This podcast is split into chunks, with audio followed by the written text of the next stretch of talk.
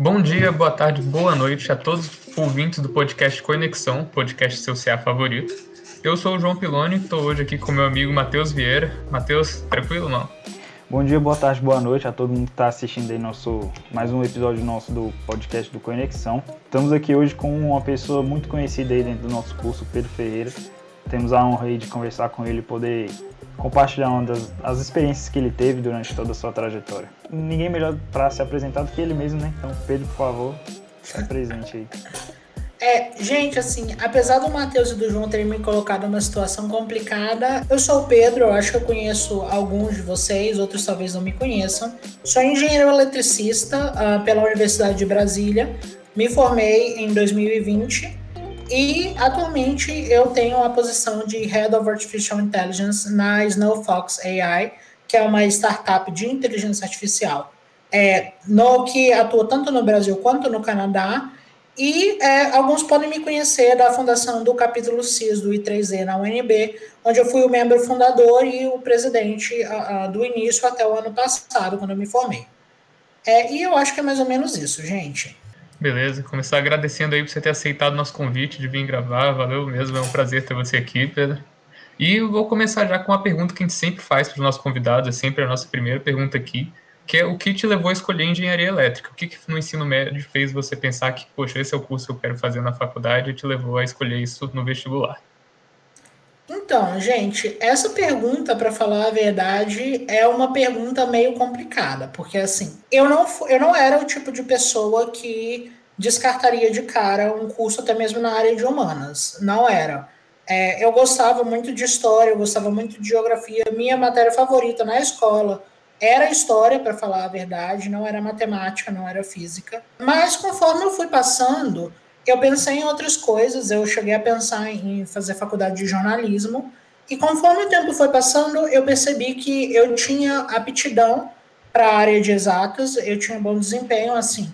E na área de humanas, o desempenho normalmente é mais parecido entre os alunos, você pode até ter um desempenho um pouco melhor, mas a, a, a variância é menor na área de exatas, isso é um pouquinho mais acentuado, então eu notei que eu tinha essa aptidão natural, que não é uma coisa tão comum, e eu notei também que era desafiador e eu me interessava por coisas que eram desafiadoras, por coisas que não eram muito simples e que às vezes chegavam a ter impacto real, problemas do mundo real. Então, nisso, eu comecei a considerar a possibilidade de fazer engenharia.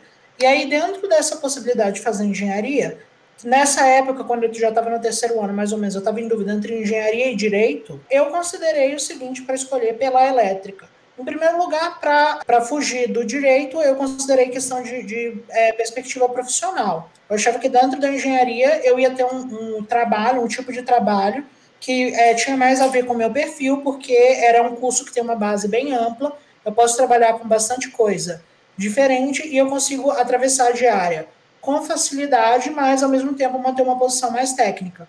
Dentro do direito é mais complicado vislumbrar isso, você consegue, até tem bastante base também, é, é larga, os advogados também mudam de área com muita facilidade, mas uh, você não tem essa possibilidade de ter um trabalho mais técnico, o trabalho mais técnico acaba virando ou você ser um, um professor, ou você ser uma pessoa que é especializada em dar parecer, não era exatamente o que eu estava pensando naquela época. Dentro das engenharias, eu fui para a elétrica porque eu notei o seguinte: eu gostava muito mais de matemática do que de física. E a elétrica é a engenharia que tem essa capacidade melhor de trabalhar com abstração. Eu sempre gostei muito de abstração, sempre gostei de álgebra. Eu, nunca fiz muita questão de tangibilidade. Então, assim, eu sentia que fazia mais sentido eu estar numa engenharia que estivesse valorizando essa habilidade, essa habilidade de abstrair, do que eu estar numa engenharia que valoriza muito a física, como é a mecânica, ou que valoriza muito tanto a física quanto alguns outros aspectos de tecnologia mesmo, porque a civil é uma engenharia menos é, é, focada em tecnologia, ela é mais focada em procedimento. Então, eu considerei que não fazia sentido. Eu considerei que, para mim, fazia mais sentido estar dentro da elétrica, porque ela tinha essa capacidade maior de é, lidar com abstração e de estar desenvolvendo tecnologia, de estar desenvolvendo coisas novas. Eu não cheguei a cogitar nem a computação, nem redes, nem nenhuma outra engenharia, porque na época eu estava restrito a trabalhar com essa base ampla de cursos, esses cursos que são cursos mais generalistas do que especializados. Mas hoje em dia eu vejo que dentro da universidade é, eu não sei a experiência de vocês, mas a minha experiência como aluno apontou que dentro da universidade acaba que não faz tanta diferença. Acaba que, mesmo sendo na engenharia elétrica, você pode pegar várias matérias de redes, várias matérias de computação, e conforme você for desenvolvendo interesse, você pode recorrer a optativas daquela área. Então, acabou que no final das contas, eu senti que eu tinha feito uma boa escolha, gostei do curso, continuei e concluí. Certo, então uma escolha bem, bem técnica, mais técnica do que o que a gente está acostumado, geralmente é uma escolha mais filosófica, na maioria das partes que a gente escuta aqui das pessoas. Mas assim, depois de entrar no curso, quais as perspectivas que você tinha do curso, como você via que, que ia ser o desenrolar das coisas, apesar de já parecer ter um bom conhecimento de como que era a engenharia elétrica, porque assim, muitas das pessoas veem nosso curso mais potência, né? Se fala engenharia elétrica, a pessoa automaticamente pensa em potência nos fios que você vê na rua passando. E esse tipo de coisa. Quais eram as suas perspectivas para o curso? Como você via? É, então, eu fui exatamente esse caso.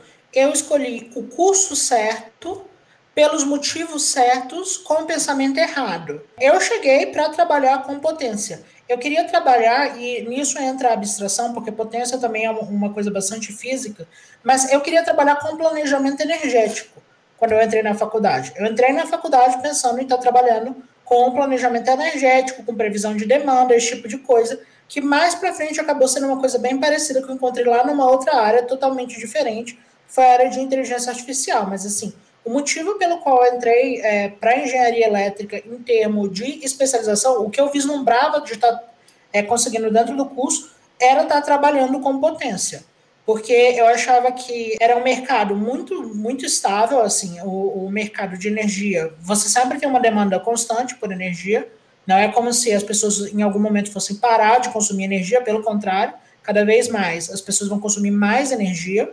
Então, é, eu via isso como uma coisa positiva e eu via também essa possibilidade de você estar tá trabalhando fora do campo, de você estar tá trabalhando num papel que é um pouco mais gerencial, um pouco mais de planejamento, era uma coisa que eu gostava, que me atraía. Então, eu cheguei para o curso pensando nisso. Quando eu cheguei para o curso, eu imaginava que engenharia elétrica era principalmente potência e telecomunicações, com no máximo umas pinceladas de eletrônica. Dentro do curso a gente vê que é totalmente diferente, que não é nada disso. E eu cheguei, por exemplo, com vontade de trabalhar com potência e com desânimo para estudar telecomunicação, não era uma coisa que me interessava. E no final das contas, os meus interesses se inverteram totalmente. Até gosto de potência. Normalmente tem esse trade-off: o aluno da elétrica ou gosta de TECOM ou gosta de potência. Eu sou raro que gosto dos dois e odeio controle, então, assim, é, é, faz parte, a gente descobre só quando está na faculdade mesmo. É, no ensino médio era uma coisa difícil, eu não tinha um conhecimento específico suficiente para diferenciar uh, como seria a minha vivência dentro do curso. Então, eu vim com essa expectativa, era uma expectativa errada, mas acabou no lugar certo. É aquele tipo de coisa. Eu, eu acabei, eu tentei cruzar e fiz o gol, entendeu? É, acontece, não é o jeito certo, mas a gente não reclama também. É muito interessante isso. Eu juro que eu nunca vi alguém que entrou em elétrica e, tipo, viu exatamente, foi exatamente o que esperava. Mesmo quem entra com esse pensamento, assim, de tecnologia, de mercado em expansão, qualquer coisa disso, nunca é exatamente o que pensa. Eu acho que é algo bem legal que mostra como o curso é amplo e como ele te dá autonomia, muitas vezes, de escolher exatamente o que você quer e avançar os seus próprios caminhos, né? É uma coisa Não, bem com interessante. certeza. E assim, é, tem muita vivência do curso mesmo, porque tem muita coisa que você especula como é, e quando você vai ver na prática, é, é bem diferente. Então, ou você se frustra, ou você achava que não ia gostar e acaba gostando. Eu acho que o curso nosso traz essa coisa muito legal, que é essa coisa da vivência, de estar convivendo com gente de outros cursos também, com gente, às vezes, até de, de outras áreas. Às vezes você pega uma matéria, o cálculo 1, cálculo 2, um pessoal da economia. É, então você acaba conhecendo de uma forma um pouco mais ampla do que a, a visão que você tem no ensino médio, que é uma visão bem estereotipada de profissão, e acaba conseguindo tomar uma escolha que é mais racional e menos no, no eu acho. É, essa vivência é um diferencial imenso. Os projetos de extensão, tudo que a gente passa aqui realmente forma como que a gente vai sair da faculdade, né? Eu vou acabar puxa, pegando esse gancho aqui para falar de um desses projetos de extensão que eu imagino que você já deve ter começado desde o segundo semestre, pelo que eu vi aqui, que são as monitorias. Eu vi que você fez muitas, me chamou muita atenção, que é mais que eu já vi qualquer pessoa fazer, sinceramente. Cálculo 1, circuitos elétricos, acho que mais de uma vez, inclusive. Então, assim, queria perguntar para você dessa experiência de monitoria. Era algo que você gostava? Você gostava de ser um professor, de ajudar as pessoas, assim? Ou era um projeto que você via mais para botar no currículo ou para ganhar uma graninha no final do semestre mesmo? Como foi essa experiência para você? Então, na verdade, acabou que não era nenhum dos dois. É porque isso é uma coisa que vai ficar clara conforme a gente for avançando com a conversa também. Mas pessoas têm convicções e eu sempre tive uma convicção. Eu, eu venho de numa base intelectual, então eu acredito muito em devolver para a sociedade, em tomar a minha própria iniciativa, ser proativo, resolver os problemas. Eu não acho que desculpa resolvam problemas, pelo contrário, é, é, eu, eu não fico aqui de forma apologética, nunca fiz isso no meu curso. Então, assim, era uma coisa que eu acreditava é que quando você está fazendo alguma coisa e tem alguém confiando em você, tem, tem um sistema te apoiando, você tem que devolver. E assim, dentro da universidade, a gente não pode negar que a universidade pública ela é um privilégio. Não, não é barato você manter um aluno na universidade pública. Eu custei quase 4 mil por mês. Cada um de vocês custa quase 4 mil por mês para o contribuinte. A gente vive num país pobre, num país muito pobre, onde várias pessoas, ou, ou a sociedade inteira, está contribuindo com isso através dos impostos, e várias pessoas estão fazendo sacrifícios pessoais, porque quando você cobra imposto sobre consumo, é, que é um dos impostos que acaba ajudando a, a, sustentar as universidades, literalmente as pessoas estão abdicando do poder de compra, abdicando do mais básico que elas têm, que é você comprar um item, você está comprando um, um biscoito, você está comprando uma coisa assim, para você poder financiar o, o, sistema público, e uma das coisas que o sistema público vai trazer são as universidades públicas. Então, eu achava que enquanto eu estava na universidade pública, enquanto eu estivesse tendo um, um, bom desempenho, eu tinha que fazer alguma coisa para retornar essa confiança que eu recebia. E aí, como eu tinha bom desempenho nas matérias, eu decidi começar com as monitorias. É, foi interessante, assim, porque eu aprendi bastante coisa de, de várias áreas diferentes.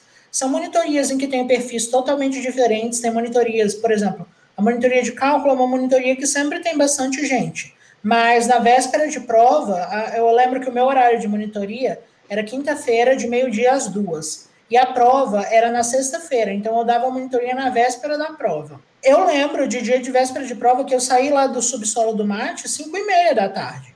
E o meu horário acabava duas horas, porque tinha tanta gente eu não tinha é, é, aula à tarde, e chegou um dia que eu queria ir embora, e os meninos, não, pelo amor de Deus, não vai embora.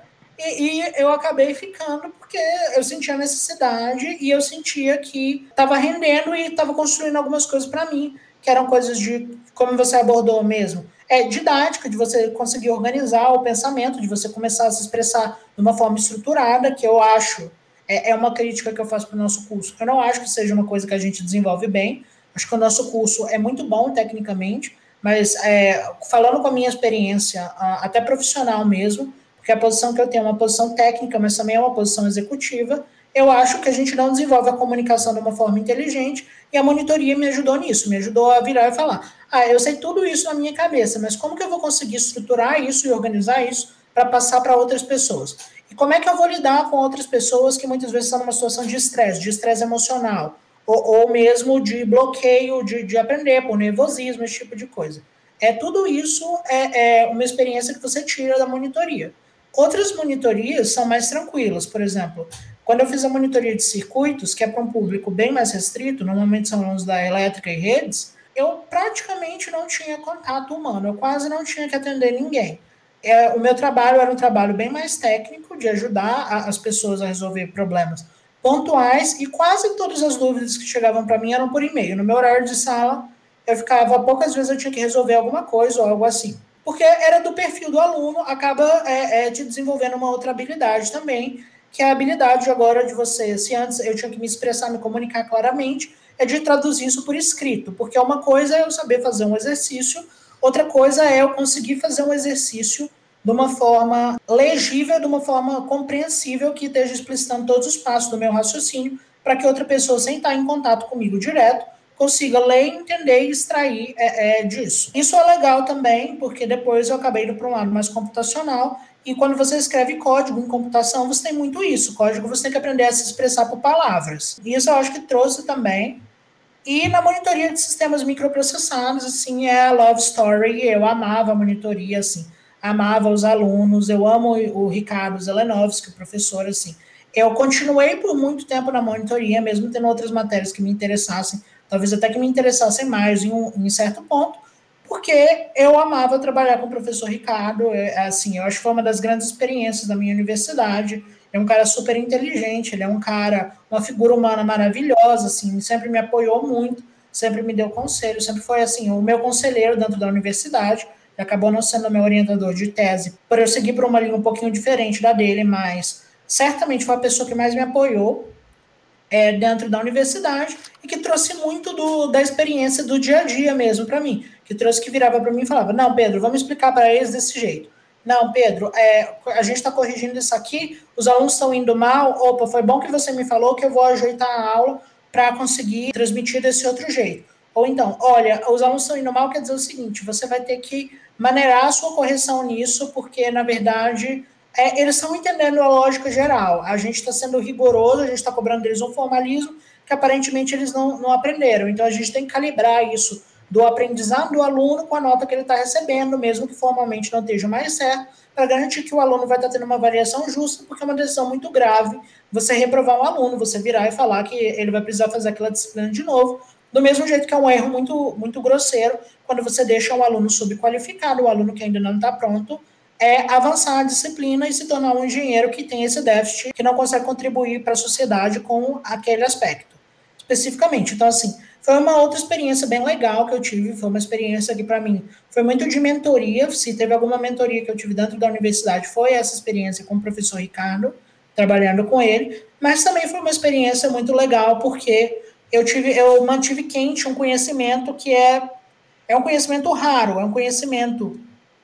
O, o aspecto funcional de hardware de computação é até mais razoável, mais acessível. Mas, por exemplo, você ser uma pessoa proficiente em assembly é um conhecimento super raro no mercado, conhecimento super difícil. Você vai conversar com as pessoas e você fala que você tem uma experiência em back-end. Em assembly, quando você está trabalhando hoje, como eu trabalho em Python, no, no nível bem mais alto, inteligência artificial, a pessoa fica, Uou, ele entende o stack inteiro da, da computação. Ele sabe como é que funciona lá de baixo, de lá para cima. Ele quase consegue construir um computador. Então, assim, acho que o conhecimento foi útil, mas a mentoria e a experiência foram mais úteis ainda. E aí, assim, motivação mesmo era a minha motivação de estar tá tentando devolver um pouco. Eu me senti incumbido de fazer isso. Eu me senti, isso motivou várias das minhas ações dentro da universidade, porque, assim, a gente vem de uma universidade maravilhosa. Eu faço muitas críticas para a UNB, os meninos sabem disso. Eu faço críticas à UNB para vocês também. Talvez eu faça críticas pontuais aqui é, nesse podcast. Uh, eu posso fazer, eu acho que faz parte, mas assim, eu sou apaixonado pela nossa universidade. Sou super orgulhoso de ser parte do alumni da, da UNB. E assim, eu acho que a nossa universidade cresce com as pessoas que a gente tem e com, com o ambiente que a gente cria. E dentro da monitoria eu notei muito isso. Eu notei que os meninos que tinham, os alunos que chegavam eram alunos muito interessados, eram alunos que realmente estavam levando a sério, eram alunos que tinham para contribuir com a sociedade, que os professores muitas vezes eram professores muito interessados também, professores que estavam dispostos a ajudar a gente. Eu achava que cada um fazendo o seu melhor a gente conseguia chegar num resultado legal. Então foi, foi por isso que depois da primeira monitoria eu continuei. Cara, eu fico muito feliz em ver que de uma ideia tão nobre, que é tipo retribuir o que a sociedade está fazendo por você, é, vem tantos aprendizados, assim, tipo, a partir dessa ideia nobre que você tinha de poder retribuir para a sociedade, você aprendeu tanta coisa, esteve envolvido com tantas coisas, conheceu tantas pessoas que te ajudaram, como o professor Ricardo, apesar de eu preferir o café, mas não vem a casa. mas assim, é, fico muito feliz mesmo de ver isso e que sirva de inspiração para todo mundo que está escutando o podcast, até para mim, para o pilono que estamos aqui fazendo, né? Que é, é muito bom essa, esse, essas ideias nobres que você retribuir aquilo que as pessoas fazem para você. Isso sempre dá bons frutos. Só que agora, mudando um pouco do, do foco aqui, vamos voltar um pouco mais para o curso. O seu interesse, é, sua área, né? Você falou que queria começar com potência, mas isso mudou ao longo do, turso, do curso, perdão. E como que surgiu esse interesse pela inteligência artificial e pela, pela área de, de sinais? Como que foi o, a semente? Como que surgiu isso? Então, gente, essa aqui é uma conversa mais complicada. O que, que acontece? Eu entrei, como eu falei para vocês, eu sou uma pessoa que gosta muito mais de matemática do que de física. No limite, eu posso dizer até que eu não gosto de física, eu gosto de matemática. Eu não faço questão nenhuma de aplicação física. Se uma coisa acontece por, por uma lei da física, ou se ela acontece por um processo totalmente estocástico, ou se ela acontece porque tem um macaco lá dentro ajeitando tudo para ficar do jeito que está prescrito na teoria, no modelo matemático, para mim está tudo bem. Eu não me importo. Eu me importo com a entrada e saída, eu tenho um pouco interesse pelo que tem de processo lá dentro. É, e potência tem essa valorização física também. Potência, você tem muitos fenômenos que são físicos e que é mais fácil de você entender, é mais fácil de você descrever se você tiver é, esse gosto pela física. Eu sempre gostei de estatística. É, dentro da. Isso, inclusive, foi um dos motivos que eu acabei escolhendo engenharia elétrica, mas dentro da escola, quando eu cheguei mais ou menos no terceiro ano, que eu comecei a ter aula separada de estatística, estatística era a minha matéria favorita. Não só dentro de matemática, mas era a minha matéria favorita overall. Eu gostava mais de estatística do que de história. Na média, eu gostava mais de história do que de estatística, porque eu não gostava tanto de geometria analítica. É, é, eu não fazia tanta questão assim de ter aula de geometria analítica, por exemplo, como eu fazia de ter aula de história. Então, chegando na faculdade, eu acabei fazendo uma disciplina de estatística também, de probabilidade estatística, que foi uma disciplina muito bem dada, muito interessante, pelo professor André Cansado, na época, que é, reacendeu esse interesse que eu tinha em estatística. Eu parei de estar interessado só em álgebra e comecei a estar interessado novamente em estatística. Os primeiros anos de curso da engenharia elétrica, agora um pouquinho menos do que na minha época, graças à mudança de fluxo, mas na minha época isso era bastante. Os primeiros dois anos você praticamente só faz matemática. Você fazia cálculo 1, 2, 3, álgebra linear, é, cálculo numérico, depois você fazia probabilidade estatística, você fazia também variáveis complexas, métodos matemáticos. Então, assim, era quase que um curso intensivo de matemática, é reduzido, comprimido em dois anos para engenharia. Então, durante esse período, eu acabei, a área pelo qual me interessava, pelo qual eu pesquisava coisas de fora, era essa área mais estatística, era uma área mais de modelagem, de inferência, de amostra, de amostragem, e isso me despertou um interesse muito forte, uma coisa que eu gostava dessa ideia de predição. E como eu falei, eu estava entrando na universidade, o meu objetivo inicial era estar trabalhando com planejamento energético. E planejamento é uma área que tem bastante predição também. E aí eu fiz circuitos polifásicos quando eu estava mais ou menos no quarto semestre, porque eu adiantei a cadeia de circuitos, se eu não me se eu não estou errado. Os circuitos 1 era no quarto, os circuitos 2 e polifásicos no quinto. Eu acabei fazendo circuitos 1 no terceiro e 2 e polifásicos no quarto. E aí eu comecei a ter uma noção da área de potência de, de circuitos trifásicos e de como funcionava a linha de transmissão, distribuição. E eu notei assim que o, o enfoque principal não estava dentro da modelagem. Então, isso já me gerou uma dúvida se eu estava interessado em continuar em potência ou se eu estava querendo ir para outra área. Eu ainda relutei um pouco para sair de potência, porque mais ou menos nessa mesma época eu peguei um PIBIC com o professor Felipe Lopes, que agora ah, saiu para a Universidade Federal da Paraíba. O professor Felipe é um professor fantástico, foi um orientador incrível, assim. E a gente fez um PIBIC super legal, que era sobre detecção de faltas em, em linhas de transmissão. E esse PIBIC era um PIBIC que tinha muito de sinais, porque a gente estava usando um método baseado na frequência, para não precisar de, de sincronicidade temporal entre as duas barras, onde ocorre a falha. Porque assim, eu não sei se todo mundo que está ouvindo já chegou em polifásicos. Então eu vou explicar. Mas quando você tem uma falha na linha de transmissão, você tem duas torres normalmente e a linha arrebenta aqui no meio, por exemplo. A linha arrebentou, você consegue identificar onde ela arrebentou, isso é uma coisa crítica para a operação de, de é, distribuição de energia, porque sem a linha você não está distribuindo energia, e se você tiver que colocar, às vezes essas linhas são muito longas, elas têm 80, 160, 320 quilômetros, e se você tiver que pegar uma pessoa e colocar ela para correr a rede inteira, procurando onde arrebentou, para ela ir lá e arrumar, essa pessoa vai passar o dia inteiro, talvez mais de um dia, olhando, você vai ficar um dia inteiro sem eletricidade, o custo vai ser muito alto para a companhia, ou, ou, as pessoas vão ficar muito tempo sem eletricidade, o custo para a sociedade inteira é alto. Então, o que a gente fazia era encontrar onde, onde arrebentou, sem você precisar procurar na linha inteira. Você calcular matematicamente onde arrebentou e, a partir desse cálculo, você manda uma pessoa para aquele lugar especificamente. A pessoa não precisa calcular na linha, então é só o tempo de deslocamento, não precisa sair olhando na linha, então é só o tempo de deslocamento, mais ou menos, ela procura um intervalo bem mais curto e consegue restabelecer a operação da energia. Isso diminui o custo de manutenção, diminui a indisponibilidade, é uma prática essencial para o sistema elétrico. E aí, com isso, eu fiquei muito interessado, novamente, foi uma coisa que ressurgiu o meu interesse, É porque era um método baseado em frequência, então a gente pegava, a gente aplicava transformados dos dois lados e via na frequência, identificava onde estavam picos dominantes, onde estavam picos harmônicos, e a partir disso a gente conseguia, uh, usando a teoria de ondas viajantes, de eletromagnetismo 2, determinar onde que estava a falta. E isso realmente me interessou, isso me gerou uma dúvida. A questão é, em um determinado momento, eu percebi que o que eu gostava não era ser a linha de transmissão. O que eu achava interessante era você ter um sinal, você ter uma informação que está completamente é, ruidosa, que não está interpretável, que ela são dados, na verdade, você não tem uso humano para esses dados sozinho, você tem que processar e interpretar esses dados, e eu achava super interessante eu conseguir sair desse dado bruto e tirar um insight útil. Então, com isso, eu percebi que o que eu não, o que eu gostava na verdade não era de potência, era de processamento de sinais, que é a área que processa dados.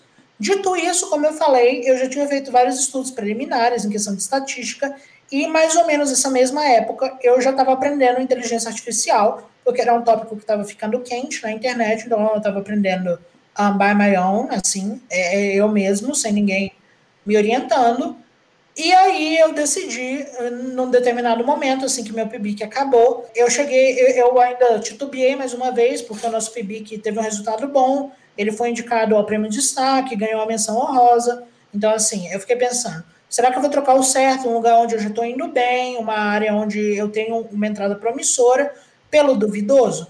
Mas naquele momento a, a minha cabeça já estava feita, eu já achava que a área de inteligência artificial era o futuro, porque eu via uma possibilidade muito grande de automação, de melhoria de processo, de otimização, é, de, de predição, de mudar é, a experiência de usuário. Eu achava que isso era o futuro, isso batia com a minha função, é, é com, a, com, a, minha visão de sociedade, com o que eu considero a função social de tecnologia, porque assim eu vejo a tecnologia como é o gatilho de mudança social, e eu acho que dentre é, esse gatilho de mudança social, a inteligência artificial é o maior de todos, e com isso eu acabei largando a área de potência e migrando para a área de inteligência artificial. Uma vez que eu estava determinado que eu gostava de potência, mas não amava, eu virei e falei, cara, agora eu vou ter que arriscar correr, é, dar errado de novo. Vou ter que arriscar eu pegar várias matérias de sinais, pegar várias matérias de AI e chegar lá e eu posso chegar na conclusão que eu não gostei. Chegar no oitavo semestre ter que recomeçar, ter que procurar de novo uma nova área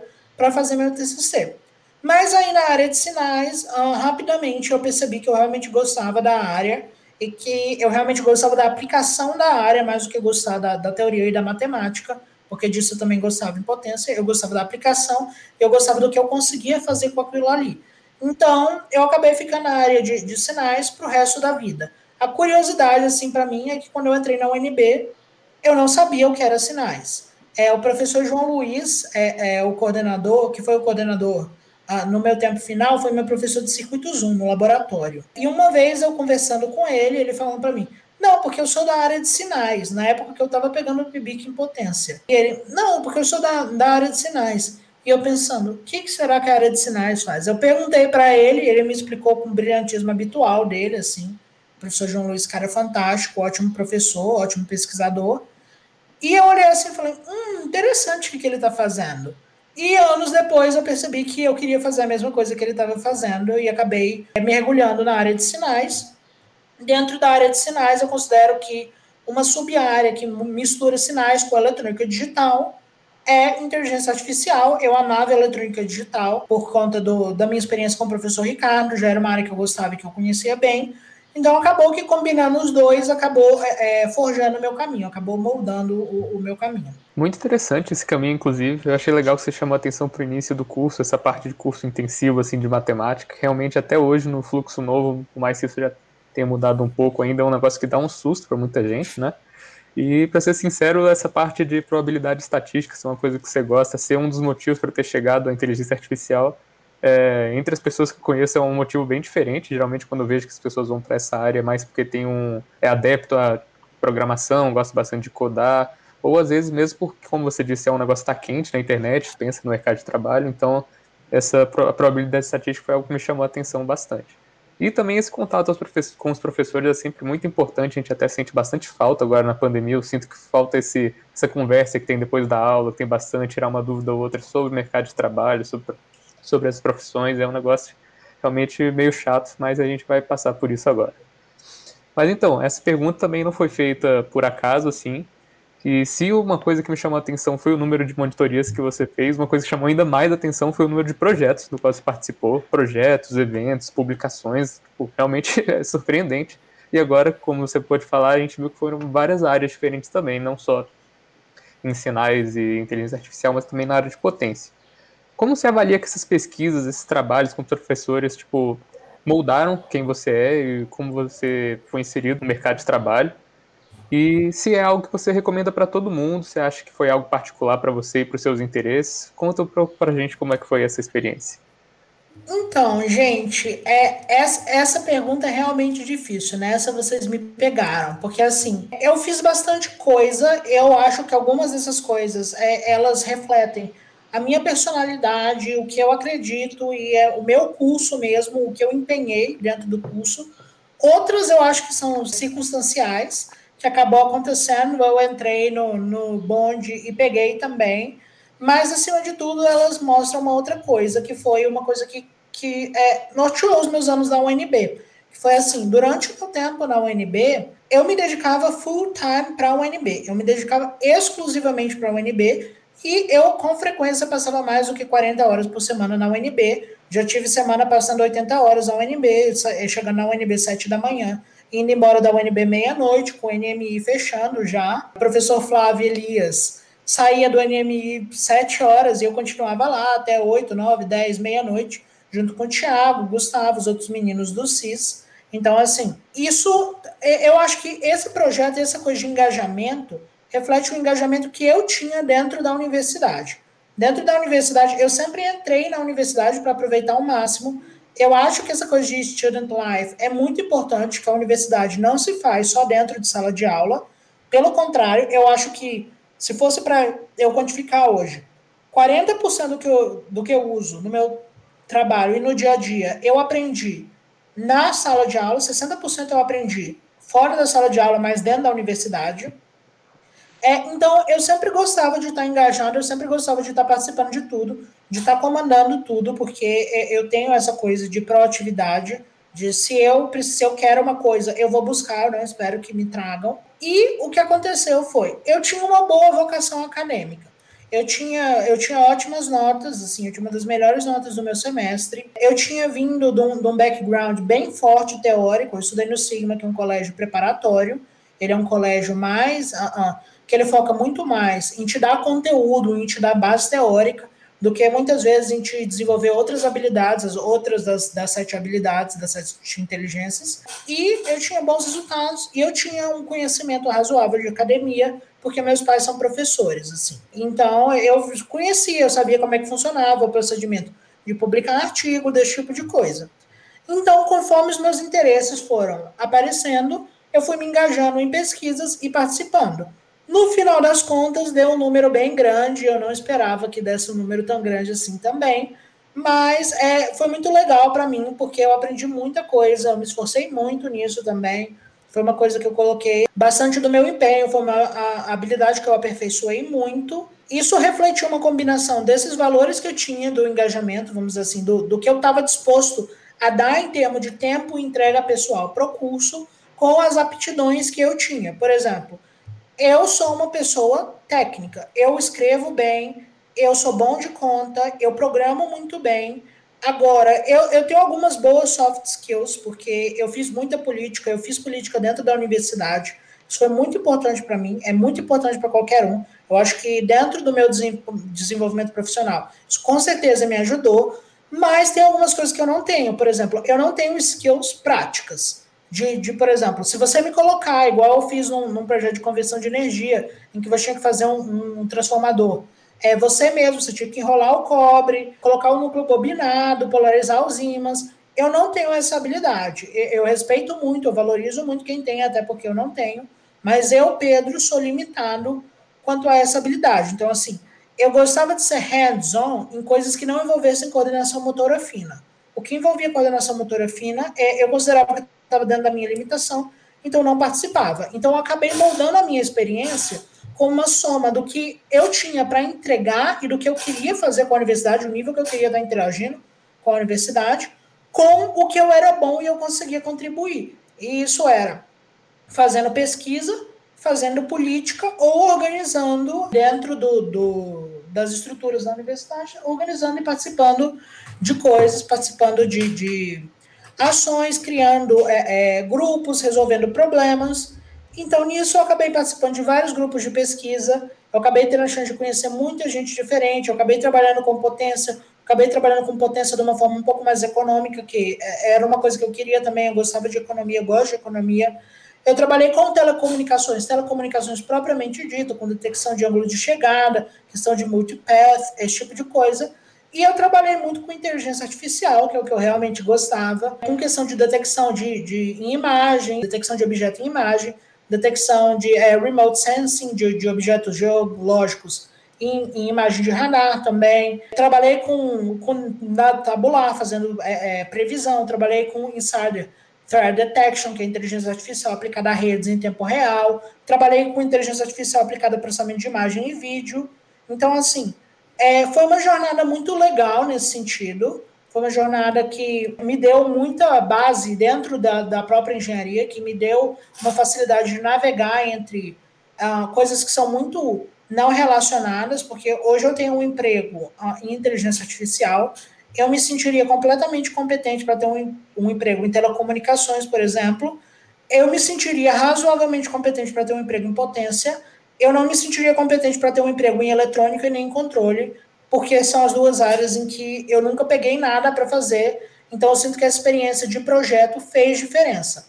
Profissionalmente, com certeza fez diferença, não só o que eu aprendi dentro, não só as soft skills, mas fez diferença em termos de hands-on para você ter um portfólio, para você conseguir mostrar que você é capaz, conseguir mostrar que você já fez isso ajuda a reduzir a desconfiança, porque é uma dificuldade que a gente tem, saindo da faculdade, indo para o mercado de trabalho, é mostrar que você está pronto. O diploma sozinho não é mais suficiente para mostrar que você está pronto. Ele certifica que você está formado, ele não certifica que você está pronto para o mercado de trabalho, e normalmente tem um, um gap entre isso que está aumentando a cada momento, porque a universidade se recusa a estar tá incorporando novas técnicas, está incorporando uma filosofia voltada para o mercado. A gente tem essa desconexão entre os dois lados, isso acaba prejudicando o aluno no, no recrutamento dele, na busca dele, na prospecção por trabalho e por oportunidade. Então, assim, com certeza me ajudou, com certeza foi uma coisa que as pessoas olhavam e falavam: ah, não, ele tem super experiência hands-on. Ah, além de experiência hands-on, ele tem experiência em research, em pesquisa. É, é, então, ele é capaz de estar tá fazendo uma posição dessa, está tendo um desenvolvimento. Em última instância, eu gosto de dizer que foi a minha atividade comunitária, junto com as minhas publicações, que depois abriam as portas para o intercâmbio no Canadá. Foi um intercâmbio, uma oportunidade incrível que eu tive na minha graduação, que eu recebi, que eu fui, eu acabei nunca voltando exatamente. É, é, eu acabei ajeitando a minha vida pelo lado do Canadá. Cara, bem inspirador, assim, saber que, que alguém foi tão empenhado desde o do começo do curso. A gente que passa pelo curso, às vezes, convive com pessoas não tão empenhadas assim. Mas, assim, se você conviver com pessoas também empenhadas, isso te motiva também a se empenhar, isso, assim, novamente com aquele assunto do, do começo, é, ajuda cada vez mais a gente retribuir o que a, que a universidade faz pra gente, que não é pouco. É numa linha dessa também que eu já ouvi falar que o CIS foi criado, né? E o CIS é um, um grupo que eu, que eu hoje tenho orgulho de fazer parte aí, já escutei algumas histórias sobre, mas eu queria ouvir da boca do fundador como que foi a ideia da, da criação do CIS? Como que se deu isso tudo? Se foram muitas dificuldades no começo, se já foi um sucesso instantâneo, o que, que vocês passaram naquele período? Gente, assim, é difícil para mim falar do CIS, porque o CIS foi o amor da minha vida. Dentro da universidade foi o legado que eu deixei, foi onde eu coloquei mais o meu coração, com toda certeza. Um background, eu tenho um background para dar de uma ótica um pouco pessoal do CIS, e eu tenho um background para dar do CIS também, de uma ótica um pouco técnica, assim. De forma um pouco pessoal, quando eu entrei para o CIS, eu tinha acabado de sair do KN, eu tinha tido a minha gestão na diretoria acadêmica do KN, é, e pouco tempo depois eu acabei fundando o CIS, assim, o nosso mandato, se eu não me engano, acabou em setembro de 2017, em 2018 a gente já procedeu com a fundação do CIS. Nesse meio tempo, foi um meio tempo que pessoalmente foi muito importante para mim dentro da universidade, porque assim, Antes do CIS, eu tinha colocado meu coração inteiro dentro da universidade no KN, e a gente disputou a reeleição, e a gente perdeu a reeleição, e assim, Esse foi o momento baixo do meu curso, esse foi o pior momento do meu curso, com toda certeza.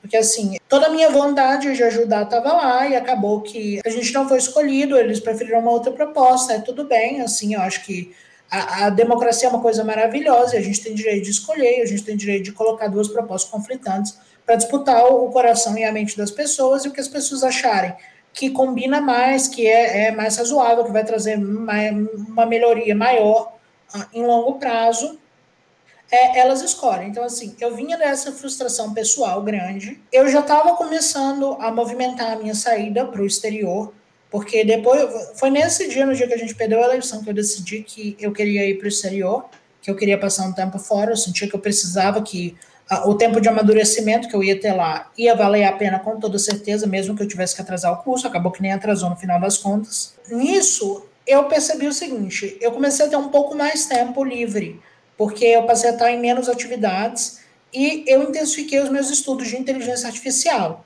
E nesse tempo, eu conversava muito com o Thiago, o Thiago Dantas, que é um dos outros cofundadores do Sigma, do, do, do CIS, desculpa, que é meu colega desde os nossos tempos de Sigma, assim, nós somos ah, amigos de semestre, ele é um amigo pessoal que eu tenho com muito carinho, que eu guardo no meu coração, assim, um dos melhores amigos que eu fiz na universidade e na vida, uma pessoa totalmente fantástica, que também tinha interesse em inteligência artificial. O interesse dele vinha um pouco diferente, vinha porque ele estava fazendo um PIBIC em imagem com o professor Eduardo, o Eduardo Peixoto, que acabou sendo meu orientador e dele depois. Ele usava inteligência artificial no PIBIC, então ele ia se desenvolvendo.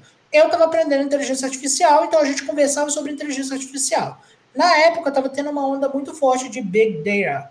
Uh, e quando essa onda de Big Data começou muito forte, a gente, os salários, foi o momento que teve o skyrocket dos salários, os salários dispararam, foram um, um engenheiro de inteligência artificial parou de ganhar 75 mil dólares por ano, começou a ganhar 120 no prazo de um ano, então assim, os salários dobraram no prazo de um ano, ah, você ia no LinkedIn, tinha tipo 60 vagas e não tinha ninguém aplicando, porque não tinha gente suficiente, os profissionais estavam sendo disputados a tapa. O pessoal de ciência da computação no exterior, o, nesse mesmo tempo, o MIT reportou a maior evasão da história, porque os alunos que estavam no sexto, sétimo semestre, perto da formatura, começavam a receber propostas financeiramente tão boas que largavam a faculdade para ir trabalhar com inteligência artificial.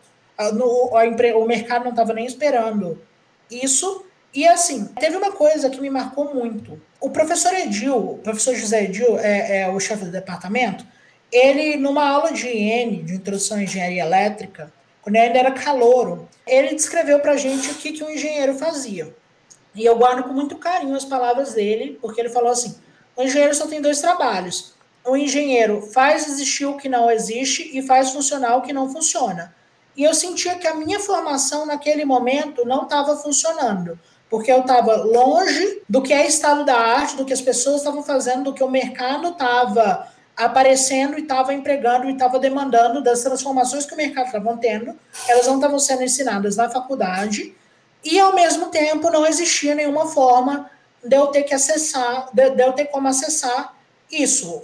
Você tinha o ensino online, que era como eu aprendia, fazendo curso, é, é, resolvendo toy problem, participando de desafio no Kaggle, mas você não tinha uma, uma forma formal de juntar todo mundo que tinha interesse em inteligência artificial e falar, vamos nos desenvolver, porque é importante que a gente esteja sempre atualizado com as práticas mais modernas de mercado, para a gente sair daqui e conseguir fazer essa transição com facilidade, que consiga desenvolver para a gente uma visão de negócio, uma visão estrutural, não só entender a inteligência artificial, entender como a inteligência artificial se encaixa num contexto mais amplo, que é o contexto da nossa sociedade, e que a gente conseguisse ter desenvolvimento pessoal, conseguisse discutir e um ajudar o outro a destravar de um problema, a, a entender um artigo novo, a entender um conceito novo, a pensar numa coisa diferente e, acima de tudo, ter experiência hands-on, que eu sinto que é uma coisa muito. que faltou muito no meu curso, eu não sei se ainda falta no curso de vocês, mas o meu curso eu acho que não foi muito hands-on. Você aprendia muita teoria e você não aprendia a fazer. Inteligência artificial não estava pagando a teoria, porque a teoria é pointless se você não tiver capacidade de implementar. Você não consegue sair disso. Então você tinha que dominar a teoria e você tinha que dominar a prática. E eu pensando, que tipo de engenheiro eu vou ser se eu não consigo fazer existir o que não existe, que é uma forma de eu aprender inteligência artificial de forma conectada, e nem fazer o funcional que não funciona, que é a coisa de, do meu curso não está funcionando e eu preciso que ele comece a funcionar. Então, feito isso, eu conversei com o Thiago. Nessa mesma época, a gente tinha dois amigos, uh, o Gustavo Henrique, que foi o, o, o, primeiro presidente do CIS junto comigo, eu era o institucional e o Gustavo era o organizacional, e o Pedro Caiafa, que na época era até embaixador da Intel, na UNB, é, e o Gustavo e o Pedro sabiam bem mais AI do que eu e do Thiago.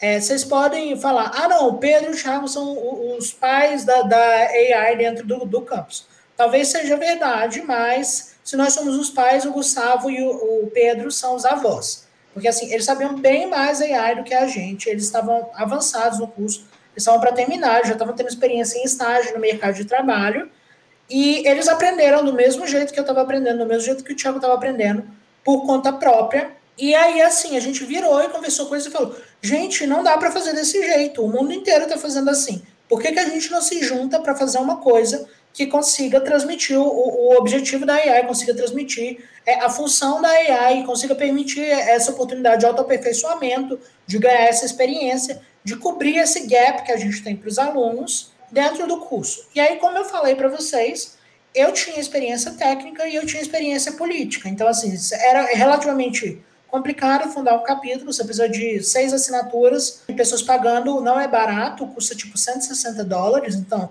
você tem que convencer seis pessoas a colocar 160 dólares cada uma, mas é, conseguir a assinatura do, do chefe do departamento e do reitor, então assim, é um procedimento burocrático, você tem que preencher, você tem que ter uma visão bem clara, você tem que ter um planejamento, você tem que mostrar como é que você vai arrecadar dinheiro, o que, que você vai fazer com o dinheiro é que você vai arrecadar, você tem que ter uma estratégia de longo prazo elaborada, e assim, eu tinha essa experiência política, então eu consegui fazer essa amarra. Eu tinha essa experiência de planejamento estratégico, de ver e vislumbrar coisas em longo prazo. Então eu consegui traçar esse plano estratégico com muita ajuda do Gustavo também, do Tiago, do Pedro, claro.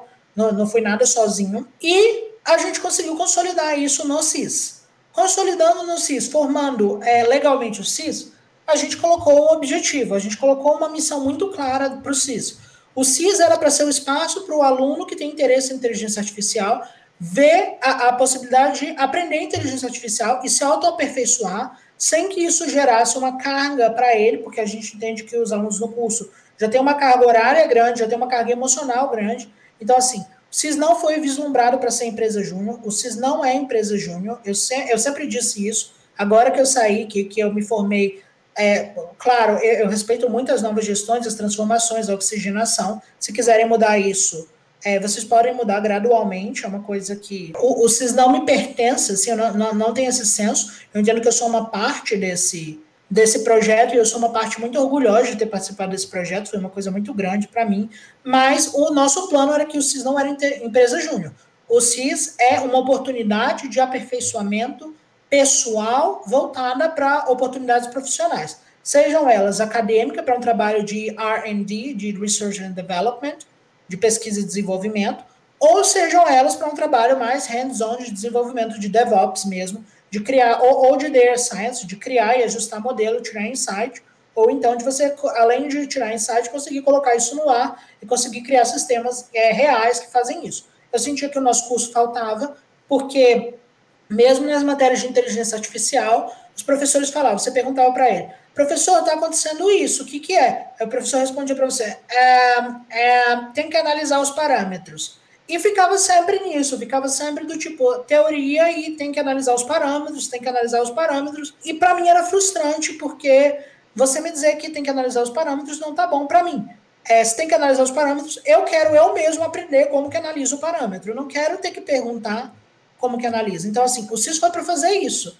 E aí, junto com isso, com uma visão social que a gente tinha, que é uma visão que eu sempre carreguei muito, que a maioria dos meninos compartilhavam comigo, que é de que a tecnologia ela é uma coisa maravilhosa para a nossa sociedade. A tecnologia aumenta a produtividade, a, a, tecnologia dinâmica de mercado dentro do capitalismo, ela criou uma quantidade de riqueza é, sem precedente, ela melhorou a, a vida das pessoas e a qualidade de vida de forma nunca antes vista é, a gente está vivendo com melhor do que os reis viviam há 200 anos atrás, e eu estou falando da gente, o cidadão médio, eu não estou falando dos do super ricos. Então, assim, a gente vê que a geração de riqueza e o uso da tecnologia para gerar produtividade, tornar as coisas que antes eram complicadas mais simples, então tornar qualquer objeto que ela trouxe mais acessível, era uma coisa maravilhosa e que tinha que ser espalhada e expandida. Mas, ao mesmo tempo, a gente entendia que essa intensificação da tecnologia ela teve um efeito transitório, um efeito transiente, junto com a dinâmica de mercado do capitalismo, em que estava gerando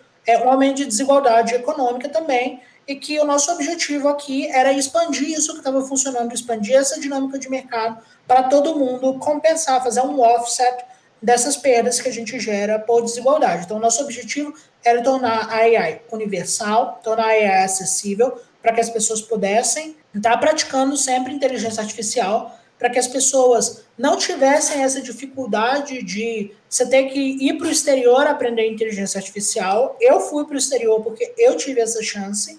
É, não é todo mundo que tem essa chance. É uma coisa super concorrida, é uma coisa super difícil. Então, assim, a gente queria trazer um pouco desse conhecimento do exterior para cá, para tornar a AI acessível e, acima de tudo, para estar tá aplicando AI em ferramentas, em aplicações, em colaborações e parcerias que promovessem transformação social, que tornassem a vida das pessoas melhores, que tornassem os processos mais rápidos, que tornassem o ser humano mais produtivo, que reduzissem a desigualdade. Então, assim, foi nesse contexto maior, nesse contexto bem mais ideológico, assim, e eu falo porque eu, eu admito, eu venho de um berço intelectual, venho de um background intelectual totalmente libertário, de um background liberal. Hoje eu me descrevo dessa forma, eu me descrevo com um pensamento liberal clássico. E assim, isso refletiu no CIS nesse sentido de que a gente estava pensando em usar a inteligência artificial para gerar transformação, para promover tecnologia nova, para promover tecnologia boa, tecnologia que melhorasse a vida das pessoas e para habilitar, para empoderar pessoas, para permitir que qualquer um conseguisse estar tá fazendo. Inteligência artificial no estado da arte, conseguir sair da universidade pronto para ter um emprego em inteligência artificial, que são empregos bem pagos, são empregos que hoje em dia é, é um profissional querido no mercado, é um profissional que a gente tem essa necessidade muito grande. E assim é, a gente queria que todo mundo tivesse essa chance, independente do background, independente do tempo, que todo mundo que se interessasse tivesse essa oportunidade de absorvendo aos pouquinhos e entendendo e fazendo. E aí, assim, quando a gente começou com o CIS, como eu falei, gente, tá ficando super longa essa fala, me perdoem. Tranquilo. Mas quando eu comecei com o CIS, como eu estava falando antes, eu vinha pessoalmente de uma derrota no, numa eleição do CA, que era uma eleição que era muito cara para mim. Eu fiquei preocupado. Será que vai dar certo? Será que vai ser um fracasso retumbante? Será que ninguém vai gostar? Será que pelo menos a gente vai aprender? Vai, vai ter uma utilidade para alguém? Será que esse alguém vai ser a gente ou vão ser só os próximos? ou não vão ter próximos, vai ser um fracasso tão grande que nem isso. E a gente começou a trabalhar e a gente teve muita felicidade nisso, porque assim, era um grupo muito unido, todo mundo era amigo, era um grupo muito comprometido, todo mundo trabalhava muito, eu não posso reclamar de ninguém ali. Tinha é, é, meninos que estavam mais na frente, o Gustavo, o Pedro, eles davam muito pelo capítulo. Eu e o Thiago, a gente fazia o nosso melhor. O Sérgio de Redes também, que está formado agora, fazendo faculdade de Direito cara fantástico, entendia muito de inteligência artificial, trabalhava muito. O Gabriel e o Osmar, que vocês devem ter conhecido, foram os presidentes depois de mim e do Tiago, quando eu acabei meu segundo mandato. Nossa Senhora, eles viviam pelo CIS igual a gente, a gente passava muito tempo na UNB trabalhando, e assim, a gente fez muita coisa nesse primeiro ano do CIS, no ano que foi só os fundadores. A gente estabeleceu várias parcerias, a gente fez um projeto de câncer super legal com o professor Kleber, a gente começou a, a ter acesso a recurso, a gente resolveu nossas pendências burocráticas, a gente planejou um treinamento e a gente virou e falou: cara, tá dando certo, um fracasso não foi, pode não ser um sucesso, mas tá dando certo, vamos ter uma noção do que, que é. E aí a gente abriu o processo seletivo.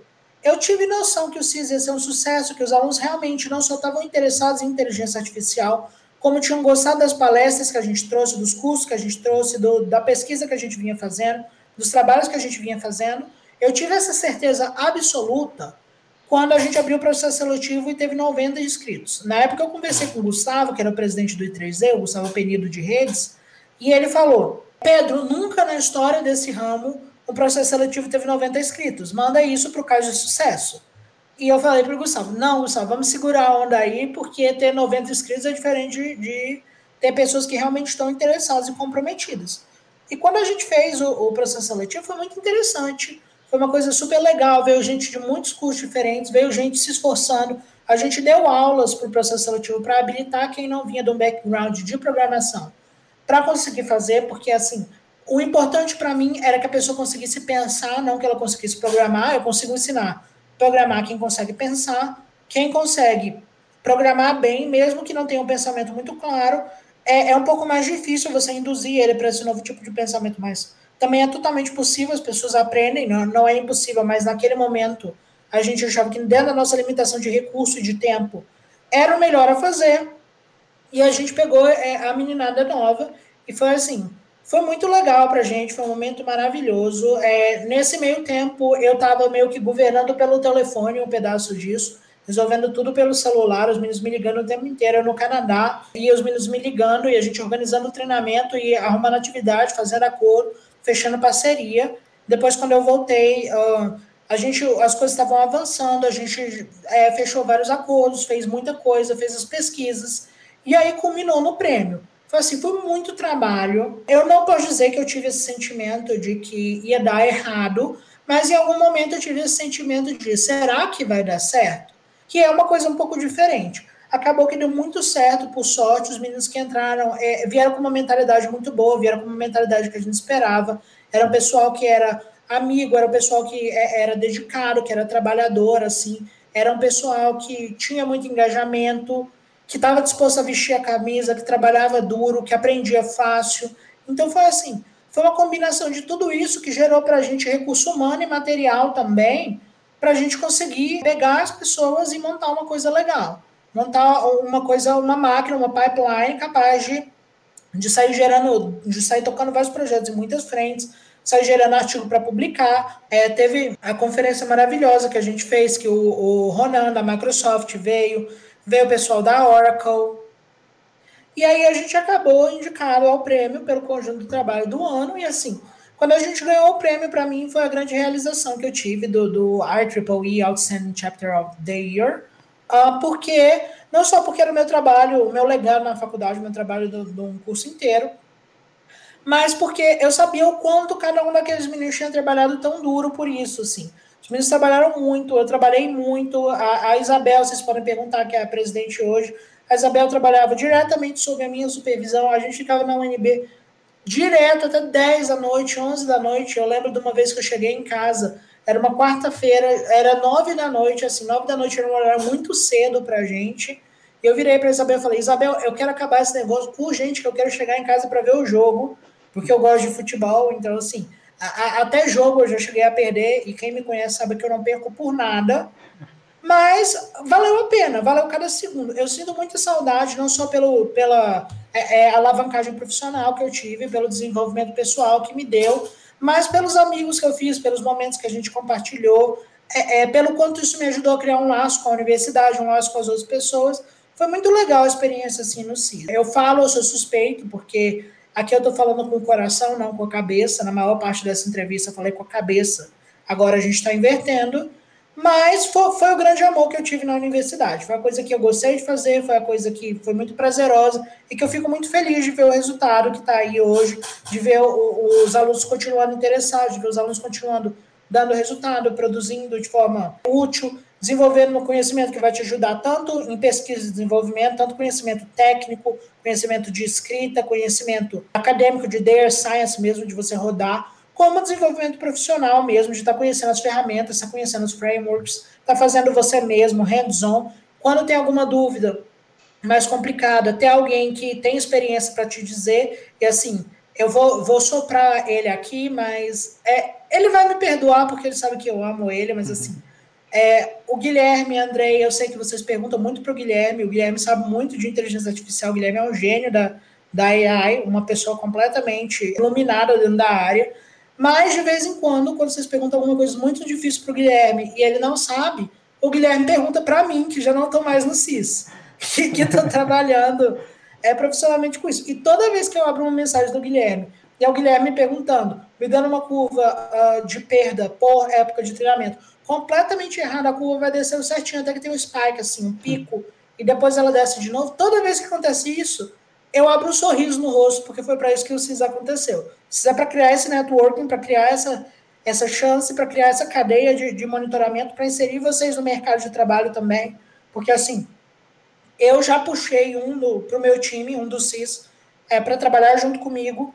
O meu planejamento é de puxar mais um daqui a pouco, e quando tiver vaga, eu quero que a UNB esteja disputando as minhas vagas, eu quero gente da UNB, a UNB não deixa nada a desejar para universidade nenhuma no mundo. Eu estudei no exterior, eu falo muito bem isso, eu, eu vi isso com muita clareza. Estudava no exterior e assim as pessoas, uau, é, é ele é realmente muito bom, ele realmente tem muita teoria, ele, ele entende o que está acontecendo aqui.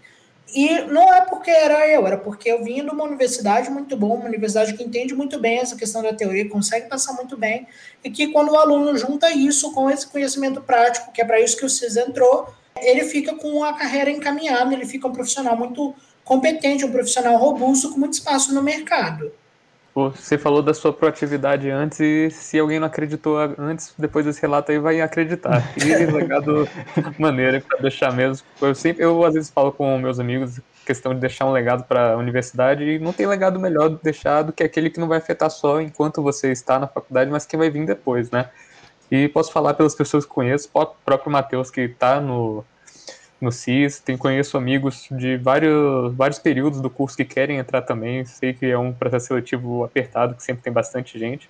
Então, cara, é um negócio muito legal, certeza que, tipo, muda a vida de muita gente aí, pela questão do mercado, tudo, tenho certeza que muita gente é direcionada para coisas diferentes por conta do CIS. É até legal que você fez uma propaganda agora, que eu sei que muita gente entra no curso sem ter ideia que a gente mexe com essas coisas. Acha que é só ah, engenharia da computação, de redes e tem nada a ver com elétrica.